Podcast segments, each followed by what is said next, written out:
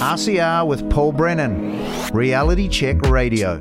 Dr. Jacqueline Rowarth is an adjunct professor at Lincoln University. She has a PhD in soil science. She's a member of the Science Advisory Council of the World Farmers Organization. She's on the board of directors of a number of large agricultural companies and uh, also uh, is a, well, a retired academic is probably the best way to describe her. And she says she's in search of facts. I love facts, Paul. Thank you. Jacqueline, welcome to Reality Check Radio. Thanks for coming on. You say, and I've read a recent op-ed that you've done that was published in Stuff, but I know that you say, and we, and you're kind of here to talk about this as the big picture, sort of um, overarching theme of of our chat. The increasing pressures placed on farmers by government and activists who are these people? Okay, government and activists, but who are these people? Why are they putting pressures on farmers? And what sort of position are farmers being put in? Let's right. start there who are these people? They're well intentioned people. Some of them have the power to set policy, possibly following advice. Some of them believe and therefore make waves. And in terms of the activist, it is the role of an activist to bring something to the fore that they think is being overlooked or something that's not happening fairly for humanity or any of those sorts of things. It is their role. But when we're looking at activists, we might need to consider that if their role is creating um, a change, alarm, concern, whatever, to create change, there might be some exaggerations going on. And my role is always to support science, to support good people, and try, and this is a self imposed role, try and sort out fact from fiction. And and this is 40 years of teaching, get people to think about the unintended consequences. And the unintended consequences can be dire if you don't understand the system in which you're working. So, for a farmer, who might or might not have grown up in farming, who might or might not have gone to university to try and consider to bringing in all the aspects of animal plant science, uh, markets, consumer trends, uh, environment, all of those things, and economics, financial viability, bring them into one place. That person is doing it in the knowledge of their whole soil and their way of producing something. And when somebody comes in and says, by the way, you can't do X anymore, they don't necessarily understand the whole flow on of effects, which ends up in mm, a catastrophic budget hole, which means that you can't do the environmental planning, the planting, the fencing, whatever that you had planned to make things better. So it's the unintended consequences of well intended changes that really bother me. And I try to get people to think about what might be the unintended consequences, because they might be worse than the problem that the well intentioned person thinks they're trying to fix. I don't have much knowledge of the rural sector, it's fair to say, though we did used to go and stay with relatives of ours on a farm in Katikati when I was, you know, pre-teen. And we used to love it. And it seemed like quite a cruisy existence. It was out in the country and and everyone was fairly laid back. I take it that world doesn't exist anymore. Pretty difficult to find, uh, unless you are really trying to live off grid in a subsistence fashion. In New Zealand, that would be. It's pretty easy to find. Well, it's not laid back because you're desperately struggling for food on um, developing countries. But here, if you are trying to create high um, quality food, then it is actually, whether it's vegetable or animal, then there is a lot to deal with. And it's not a very relaxed way of living anymore. It's a business. It's a business where you're managing the environment as well as the animals or plants or whatever. And that business aspect, and I know there is a philosophy that farmers shouldn't be business people, but where would we be then if that wasn't the case? If that was the case, so the whole economy of New Zealand actually depends upon the primary sector being very efficient, and that's been driven by markets, uh, market focus, and um, productivity gains. We've led productivity gains through the years It's a really good story, but the trouble is, it's not a well understood one. And the interconnectedness of the New Zealand dairy beef um, cropping, for instance, is not well understood. And mm, this, well, as we're saying, the pressure's on the farmer at the moment, and that was before the um, price crashes and the schedule problems. So yeah. I just keep trying to say New Zealand needs the primary sector being productive and efficient. And it is the most productive and efficient in the world. We have the data in order to be able to uh, allow some people to go to their beaches and have a relaxed weekend. Yeah. I can say that this weekend um, there are calves to be fed, and there is um, um, because of a funeral, we will be on duty for milking. And yeah, it's lovely. But it's not relaxed. Not anymore. Okay. Yeah. Like I thought those days have gone. So how come people who should understand this and and those are the people in the in the power elite of our country who must know that our economic viability and success substantially depends on the sector doing okay. Why why is there such a negativity or, or, what seems like a negativity towards it hard to understand. Yeah it, it is. Um, i'm an immigrant. I've been here since the beginning of 1976 and i went to massey university and i'm still in touch with a lot of school friends uh, varsity friends some of whom are farming some of in banks some of in industry you know right across the sector. And it, it is well, a, a, lot of people have done other things. So the liberalisation of the of the curriculum has created major changes since the late 80s. So the big 90s was the real bums on seats type model. And and I think that many people don't realise what happened when the subsidies were taken off in the 1980s and how that changed the mentality of the New Zealand farmer.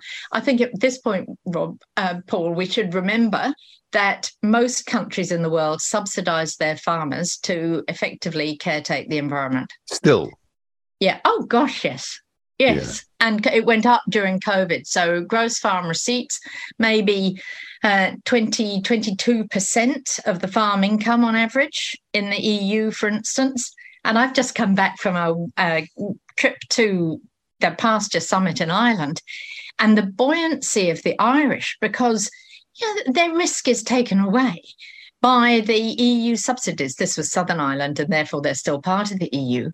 And the tax breaks they're getting to bring younger people into the industry. And so they feel they've got a vibrant industry, despite the fact that they've got water pressures and greenhouse gas pressures and labour pressures, just like us. They feel that their government wants them to survive, want who values wow. the work they do producing food. So there they are saying, "Yep, this is there has never been a better time to be in dairy in Ireland because we have grass fed cows producing high quality meat and milk, which the world wants. Now, their grass fed cows are about 50% grass. New Zealand's, let's try 90%. well, we should be, that, that, that's a great, that, that's an incredible sales point of difference, isn't it? I mean, yeah, but they've got their government supporting them. So, because some people would say, you know, the pure business, the purists would say, if it can't stand on its own, you know, the market takes care of it. So, yep. actually, it turns out that is it a psychological benefit or it's a real monetary benefit? It's it's probably oh, it's both. both. Yeah. I mean, should we be doing that here? I have met in my 40 years of teaching and talking with farmers and being around the trats, only one farmer who said that um, it was a pity the subsidies went away. Because when the subsidies went, and this harks back to some of the actual activists and the Greens. Um, it was mid 80s, and the average sheep farmer was so the average for sheep was getting 40% of their income through subsidies. And the rest of the world was saying that's not fair, and rather as we do about the rest of the world being subsidized. Yeah. And the government took away the subsidies virtually overnight. And it was at that stage that the sheep farmers on the Canterbury Plains said, well, we can't survive. And it, because uh, irrigation at that stage. And because people were picking up on the importance of dairy and it was being traded more globally, that was where the dairy boom came and came in on the Canterbury Plains. And that actually has created a lot of concern in people in the activist mind about it doesn't look like it does anymore. You know, did.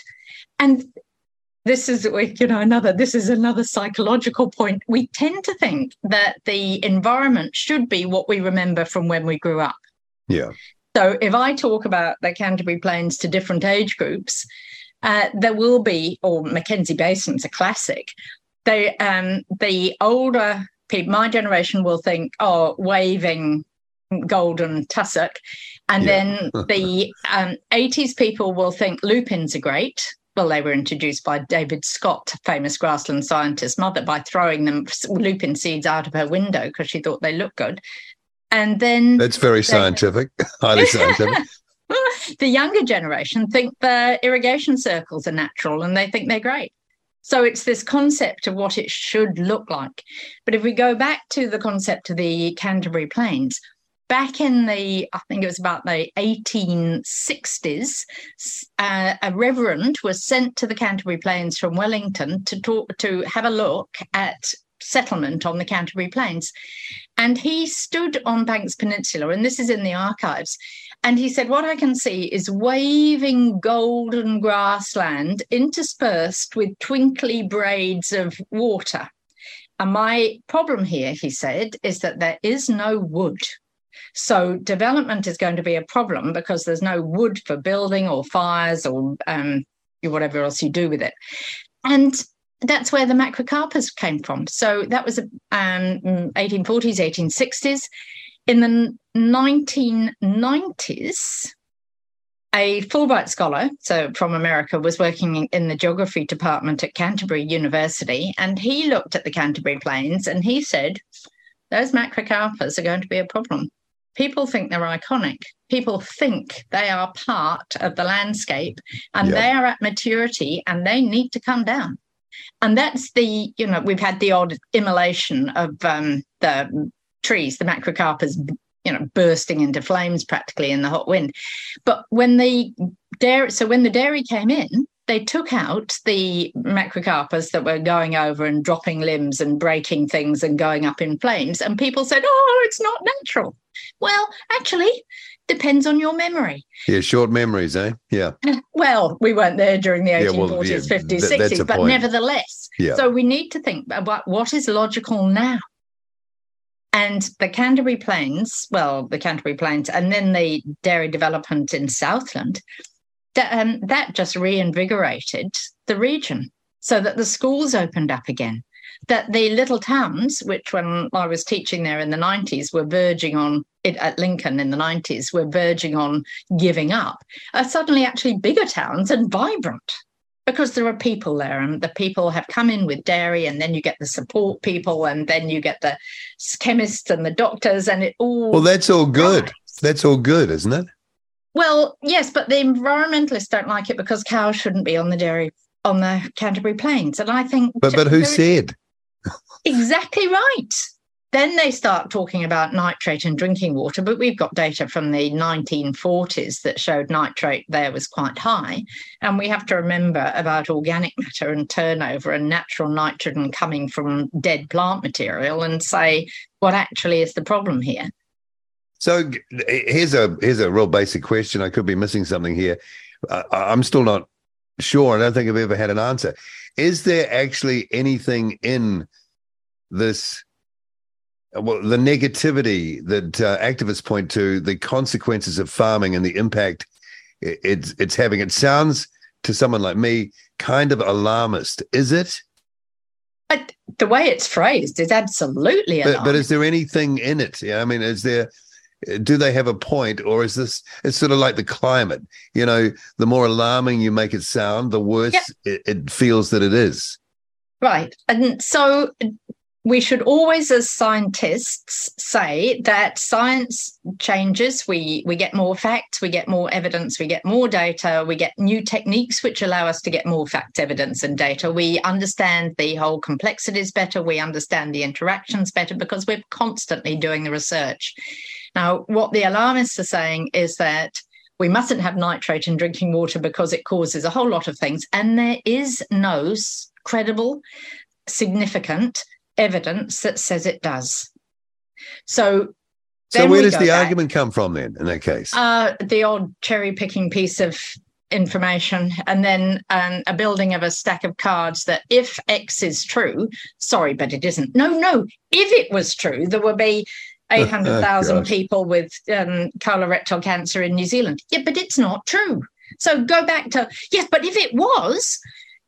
And so people like me keep saying there is no evidence, credible, you know, we keep trying to explain and to reassure people that the there are, we can't find any significant evidence. And what we can find in terms of nitrate for instance is that oh paul i'll ask you a personal question. Did you eat any green vegetable last night? Or did you have lettuce in your sandwich at lunch well, do you want me to answer that? I, well, the thing about kale, I think I did have some green vegetables last right. night. Yeah, yeah. Kale, that superfood, might be 800 parts per million, 900, 1,000 parts per million. Beetroot is over 800, and that's all um, put forward as being important for heart health, because in fact nitrate is taken out of the um, out of the food and recycled in the body, and it has heart health benefits. So why would uh, a little bit in drinking water actually be a problem. So we have to go back to what mechanism could nitrate in drinking water reach the colorectal area to cause cancer? It can't. It's taken up before it gets there because it's recycled because it's valuable. Yeah, um, it, it seems that there's an amplification effect here that that it'll be reported that someone says something and that person, no one knows if they have credibility or not, because no one knows who these people are unless you sort of drill in and find out and read the big list like I did with you. And I know that all that's credible. But then it's reported again as if yeah. it's something, and yeah. then it sort of gets its own energy. It and does. suddenly it become then it becomes a thing. Yeah. Is and, that how it works? Yeah, there's research on that as well. And the second time you hear something, you're more likely you are to believe it's true. And the third time, well, it must be. And it, the snark syndrome, Lewis Carroll, you know, the um, hunting of the snark. Yeah, hunting of in, the snark. Yeah. yeah. Uh, the bellman says, if I tell you three times, it's true. And there is um, a reality to that, according to psychological research. So that's what they go for. And there's quite a lot of advertising that sort of says dairy farmers have robbed you of every New Zealander's right. And you just have to think, how did they do that? And it turns out to be that, the right to fresh water. That's extreme. well, um, Greenpeace, go and have a look. Yep, it's there. I've seen um, posts on social media, people saying that we need to get rid of dairying. We need to get rid of it, like it needs to be gone. You know, as if it's well, evil. Oh, yeah, twenty-two billion, and then the circulation effect. I think yeah. that would be a problem. It's less than seven percent of the area of New Zealand, and it's um, over half just from the dairying component. But remember, a lot of beef you know meat, beef, yep. starts off on a dairy farm. So that's either um, calves going to be raised as dairy beef or the cull cows that then they're quite sought after in America for um, beef burgers. So there's the value of the dairy industry to New Zealand is very much greater than people can understand simply from the milk part, and the milk part's practically half of the export economy alone. Yeah, and they it's forget. It that yeah. dollar that dollar goes round. So a dollar from the export economy, there are only two sources of new money.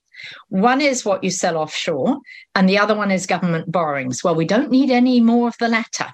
So no. let's go back to the um, the export dollar. That goes round several times. So the dairy farmer spends it at the um, the local supplier and the local supplier brings in more supplies and gives some to his wages and then he can go to the supermarket. It's all of that sort of thing. I believe that um, really 10% of the whole process is what the farmer ends up with in the oh that was and, an old... and that's and that's shrinking. It's not good at the moment. There's been quite a lot of coverage of the milk price crash. Yeah. And and so farmers don't get very much uh, by the at the end of it. And this year they'll be giving out from savings because the cost of production, partly because of the expense of things that they need to buy, and um, inflation offshore is greater than here in terms of it, variously i've seen inflation figures for dairy being 12 and 17% because our equipment comes in from overseas Yeah. and Zealand's got this problem about being so far from anywhere. And so the amount of money they actually get at this year, and partly because of salary increases and um, partly because of interest rates. So we need to come Oh yeah, what's happening with interest rates. rates? Because Oh. The- Right. yeah. But yes, they end up with very little of it. Yeah. And this year it won't cover the cost of production. So interest fascinating. And one can get really interested in all of the things that people think they're doing to stop a problem and then think, well, have they thought this through? Because the OCR is going up to stop inflation. Inflation is higher in agriculture than it is in the normal consumer price and, index. and why is that? Uh, because of the stuff we bring in from overseas, Okay, which so that's includes driving gear that. Okay, gotcha. gear, fuel, fertilizer. Luckily, that's coming down a bit, but those sorts of things, all affected by Ukraine, Russia, Yeah. you know, horrible stuff going on. They could have been sorted out ages ago, just saying, but okay. Yeah, yeah. Yeah. But the other big thing, the interest. So every time the OCR goes up, the banks ramp up their things to try and reduce interest. But the banks apparently they only about a third of householders actually have a mortgage. Most of the mortgage is with businesses. And so a, a business mortgage is at a higher interest rate than a house mortgage.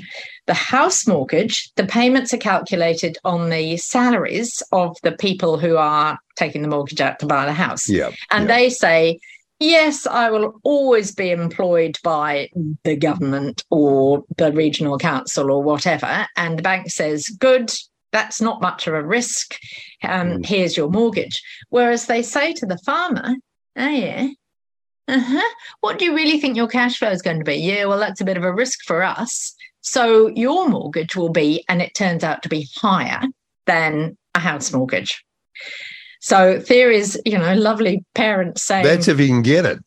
ah, well, if you can get it, because then the the traditional way of coming into farming is at, at risk now because the fluctuations in the incomes through the meat schedules or the dairy milk price have there it's un, insecure at the moment it's just insecure so will you get your mortgage Hmm.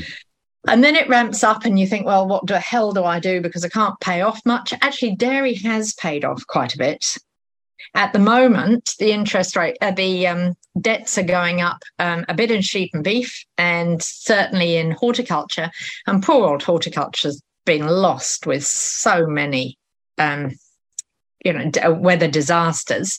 And of course, Yeah. they use quite a lot of fertilizer and agri-chemicals to create that uh, high quality um, product, produce, the fruit and vegetables. So they have been pretty hit this year, and well, and last year. So their mortgages are, are ramping up a bit, whereas dairy's flattened off, but having come down quite a lot.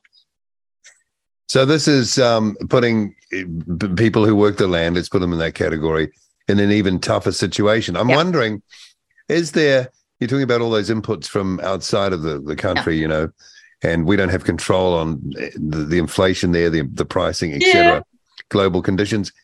Is there any way, because, you know, we've talked to a few people on this program about uh, other concepts of farming, you know, not so industrial, let's say, or chemically chemically based or, or or synthetically chemically based. Are there ways that we can do things differently that sort of give us a buffer or mitigate these outside influences uh, to an extent and, and make things a little more secure, a little more stable here at home? No, that would make them less stable. Really? So I will now explain because we export nutrients. We export nutrients in the form of uh, delicious apples, but more particularly delicious meat and milk. We export the essential amino acids, which are basically nitrogen based, and there's a lot of phosphorus, sulfur, calcium. We export nutrients. So there are theories that the soil's got a lot and therefore we don't need to add any. Uh, well, the theories fundamentally are uh, right in that they've they hold a lot, but that is the fabric of the soil. So if you don't replace anything, you're uh, what you're trying to grow, the plants, for instance, are going to get, it's going to be more and more difficult for them to get the nutrients out. And the organic matter, which holds a lot of them, will be depleted. And so you're winding down the system. And, scientists have done this work. We can see what happens if you stop um, adding nitrogen, for instance. We can see what happens if you stop adding superphosphate. And quite a lot depends on how you start, at what level, what point you're starting at. If you have a high concentration of phosphorus already, it will, might take a few years to see the effect, but then it takes a while to build it up again. And we did the long term superphosphate trials in New Zealand when the subsidies came off because hill country farmers were saying, shock horror, how do we save money? And we were in advance saying, well, you've got two to three years uh, before you start seeing the effects, but then you will have a major decline. And that decline goes on for a long time. But the crash, and then you're potentially out of business. Yeah. So, how then, if you're not producing stuff to sell, how do you cover your bank mortgage? And what the banks say is that for most people who have a, a, a bonza idea about changing their production system, they will be assisted off the farm within a decade, unless they start putting the nutrients back on again, because the level of production they can achieve without nutrients is so very low. Now, you can bring in maybe if you don't want to use the synthetics, you can bring in fertilizer from chicken manure or goats or some animal that's housed. But most of our animals are, are outside in New Zealand. So we hmm. don't actually have a lot of stocks that can be used. And they tend to be quite expensive. And are they actually, are you going to get the premium to offset that? Yeah. And that can be the problem. The other component about the agrochemicals uh, the pesticides, for instance, is that um, because there are a few organic farms or regenerative farms in New Zealand, they tend to be surrounded by conventional ones. And that gives a certain amount of buffer zone for weeds and pests and diseases. Not complete, but a certain buffer zone. And right. generic, uh, generally, we would say that production um, from an organic system across crops and um, different cultivars and all of those sorts of things, probably 40% lower than if you used a conventional system. No evidence that there are differences in quality of the product according to whether you're organic or regenerative or conventional. We've done that work. The difference is when you picked it and how you looked after it after, um, once you picked it, for instance? You know, did you leave it in a hot car or did you free- freeze yeah. it by mistake? Yeah. Uh, so then we say, what are we actually trying to do? And for most farmers, what they're trying to do, apart from create enough of a pleasant life for their family, is produce a good quality product that they're proud of. And Hamish Marr, one of my lovely Lincoln students, who's just become the um, special agricultural envoy for New Zealand. he says the pride he feels as he bags up the grain as they drive with their great um, combine harvesters across the paddock, knowing they're going to be feeding people. They want to have the pride in everything they do. And we feel the same about the farm here the one in which I'm involved, where we're trying to feed people efficiently and effectively. Oh, so so it's it's okay, it's a business, but you're actually consciously thinking that that you oh yes are feeling good because you know you are feeding people. Yeah, and looking after the environment because when there is a sufficient income stream, um, the, the farm in which I'm involved, twenty five thousand native plants, saved a peat lake with weirs and those sorts of things. Everything's fenced, of course it is. Um, and we're a, a high producing. So it um, can be done. It can be done. But you need to be, as they say, uh, you need to be in the black to be able to be green. Yeah. And this year, when the budgets are being redone because of the crash in the milk price and the schedules are low, people are saying, well, what can I actually save? I I want to be able to look after my family. Well, they'll defer repairs and maintenance on things. And there may well be, it would have been nice to have planted up, um, you know, another roadside or something, because we've done all the streams. Um, but that won't happen because we can't afford not only just to do the planting, but also then to be doing the tree release and all of that sort of thing. We've got enough maintenance um, without creating a new area of activity. You know, Paul, when you look at the uh, um, across the country, an awful lot of native bush is on beef and sheep farms. The QE2 trusts, and there's a lot of um, native that isn't in the QE trust. It's there because people care about it. Um, and they like to hear the Kiwis. I mean, farmers farmers wouldn't be farming if they didn't like the land, but it also has to be economically viable. Yeah. That uh, economic viability question then, if if that's threatened mm-hmm. and and you know farmers literally are faced with having to I mean walk off the land sounds dramatic, but I guess in the end that's what happens. Um, at some point. Yeah. Um, then I, I take it that puts New Zealand in our situation in a position where I mean, I mean that that land's not going to go to waste, is it? Someone will come in. What is it? The corporate farming sector comes in, swallows up that land. Yeah, that would change the culture of farming, wouldn't it? That... Uh, remember, we have got some groups already that might be considered corporate in yeah. by, with some definitions, but they actually operate as individual farms. Okay, so, so that's not necessarily a, a threat it's not necessarily, no. There are um, groups that are bringing in families, bringing in in exactly the same way that they used to, working through the yeah. um, the contract milker or herd manager route so that they build up some assets. Absolutely, there are. So it's not a complete threat in the way we think of well, we don't have big agriculture. We don't actually have industrial farming. Well, I'm thinking of BlackRock, companies like that that got oh. huge scale money can come and go, hey, there's a whole lot of bargain farms here in New Zealand. Let's buy them could. all up. Yeah, and we'll put in um, solar panels and those sorts of things. That would actually, that would fundamentally change. And yeah. uh, mostly what the banks are saying, though we could talk about record profits and think at whose yeah, expense. Well, they is, are. is try and um, the banks are saying, how can we help you through this? So they, I suspect they'll be putting them on interest only. Yeah, but that only uh, goes so long too, doesn't it? Yeah, but and you know the question is at what point in a cycle are we? And really nobody knows anymore because cycles used to mean something and we're not sure yeah. now because we get we can't really tell what's happening in china or any of the interesting countries. We can't but what we know is what the nestle's danone's mcdonald's say they want which is low impact meat and milk and New Zealand has the data that says it's the lowest impact, fewest greenhouse gases, lowest nitrogen loss in the world. So they're coming to us and saying, we want your product. So there is hope on that. And mm. what I would like the government to do is say, we need you, you are valued.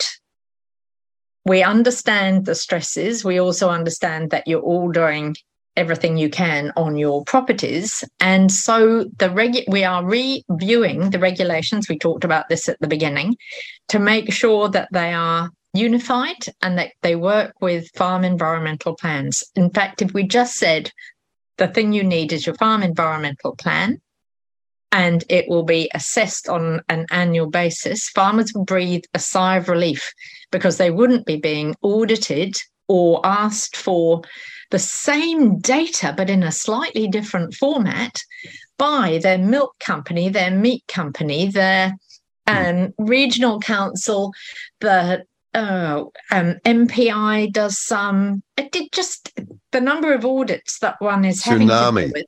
And then the um, health and welfare people come because they want to look at the agrochemical storage, and you just think, and again, go away again. yeah, goodness. So, okay. yeah. could we get it together and say these are the components, and this is what will be checked? Mm, you know, might be in depth this year, but we're having to fill in a lot of papers. Farmers are saying they spend a third of their time doing paperwork instead of actually working on in in or on on would be better, their business. And because we are so short staffed, I'm looking at some of them and thinking they're zombies. Why, Yeah, well, why are they actually at this meeting? Yeah. Yeah. They're just not enough sleep. No, the paperwork gets done at night when they should be having a relaxed dinner and talking to their family. Yeah. Okay, and then then there's the you know paying for emissions, and I'm and getting back to what you said about um, um, EU.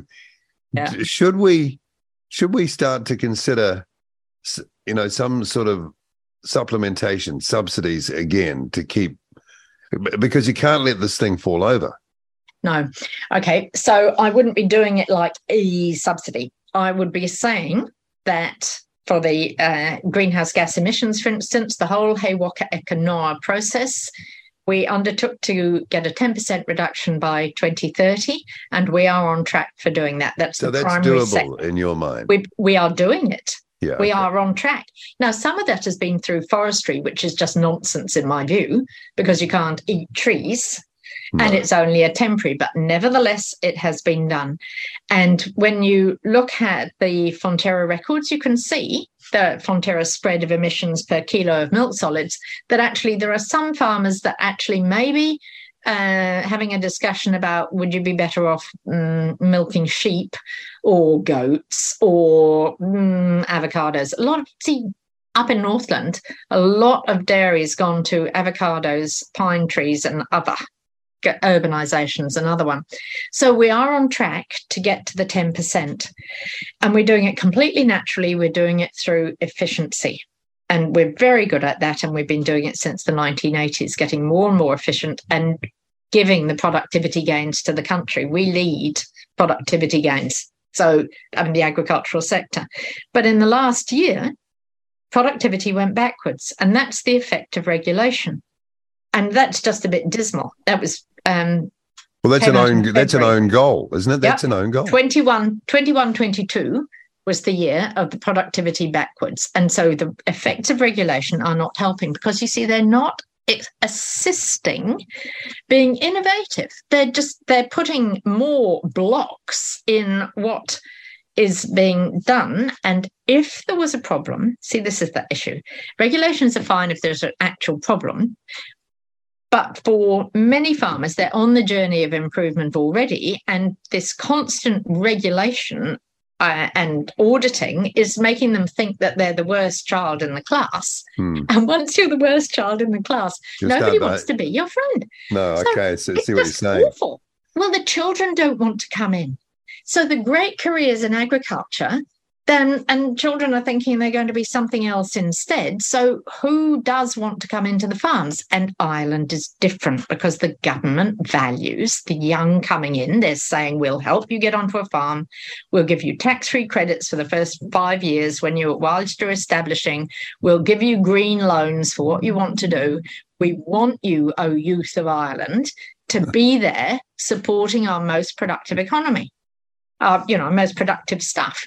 And the older people are getting the chance to lease their farms to the younger generation, and they're given a tax break as well on the lease. And they're thinking, I've always wanted to bring a younger person onto the farm. Yeah, the, the whole thing sort of, you know, the progression of it. Yeah. the, the consequences is the Irish sector is feeling buoyant, even though they're facing the three big things that we are, which is the the Yeah. greenhouse gases, the water, and um, and labour, And, and because they they're getting labour.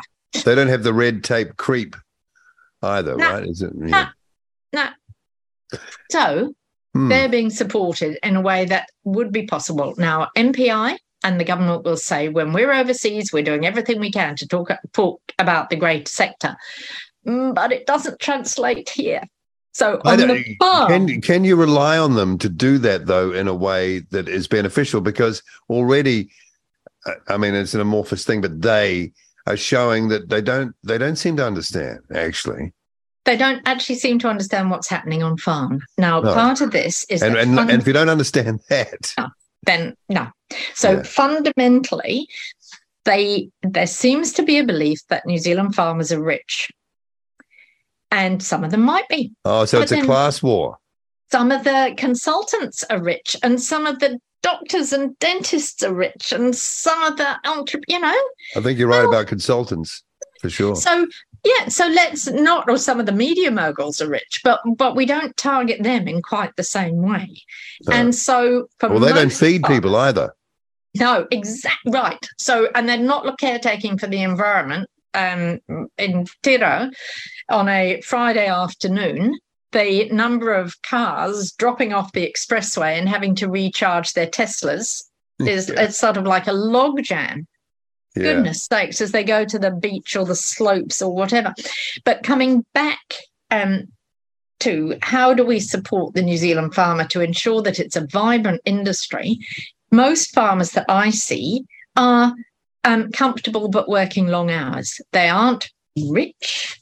They're trying to do the best for their families if, and in the same way that any other group of people are doing. And for the younger farmers, the contract milkers, the share milkers, uh, people trying to come into the industry, this drop to $7 and everything that they're having to deal with in terms of um, new regulations about um, animal, regu- uh, well, calves and uh, antibiotics and whether we can or can't use neonicotinoids this year, all of that, that's um, plant chemical to stop insects eating the plants because we quite want them to be harvestable. All of these sorts of things are creating majors for people thinking this is a this is a valued industry to come in, and they are under considerable stress and wondering why they're doing it. They'd have made more money putting their money not into cows or land, but into housing. Well, that's dismal because it's not food. And I think you know, polling has shown that the vast majority of farmers feel like New Zealand is going in the wrong direction. So there's that. Yeah, well, it is for them. It really is. And there are groups that are trying to support them. Things, well, all the rural professionals are wanting to be able to help. Um, but every farm is different and it takes more than a cup of tea. So the government's been putting more money into Rural Support Trust, but it takes more than that to actually support our farmers. And part of the pushing back on the regulations, just saying one farm environment plan, and it'll be slightly different for every farm. But if you've got your concept about, and actually Fonterra's already done it. We, um, you know, the big companies, the big processors do it. So we have animal welfare, we have health and safety, we have um, human, the human relations, the employment side of things. We have the environment and our hotspots, and they are fenced and they're all ticked off. And yes, there's a new effluent system, and yes, the um, parlour, the, uh, because I'm British, the milking parlour is um, beautiful. 40 is side herringbone, automatic cup removers, Ian's a vet. We just keep focused on what matters people, animals, soil, plant, environment, and try to produce good food. It's been a really interesting chat, Jacqueline. Thanks for coming on and and sort of putting us, you know, in in the picture. Yeah, that's what it is, in the picture, and getting kind of an overview that I certainly didn't have before. So thank you for that. Yeah, Absolute yeah. pleasure. Okay, and um, let's see what happens, and, and maybe we'll talk again.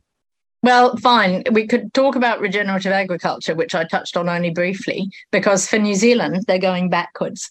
And one of the farms that went regenerative from being quite green Yeah. um, crashed and had to was back applying normal fertilizer in two years, having had animals die on the slopes because they couldn't feed them. Now, I need to add hastily that was a COVID year and they couldn't get them to the works, but they were skinny animals and they keeled over. That's not animal welfare. Okay, well, we can come back and revisit that now that we've sort of got the, the bigger picture. Dr. Jacqueline Rowarth, thank you for coming on RCR. It's great. Thank you very much for having me. RCR with Paul Brennan, Reality Check Radio.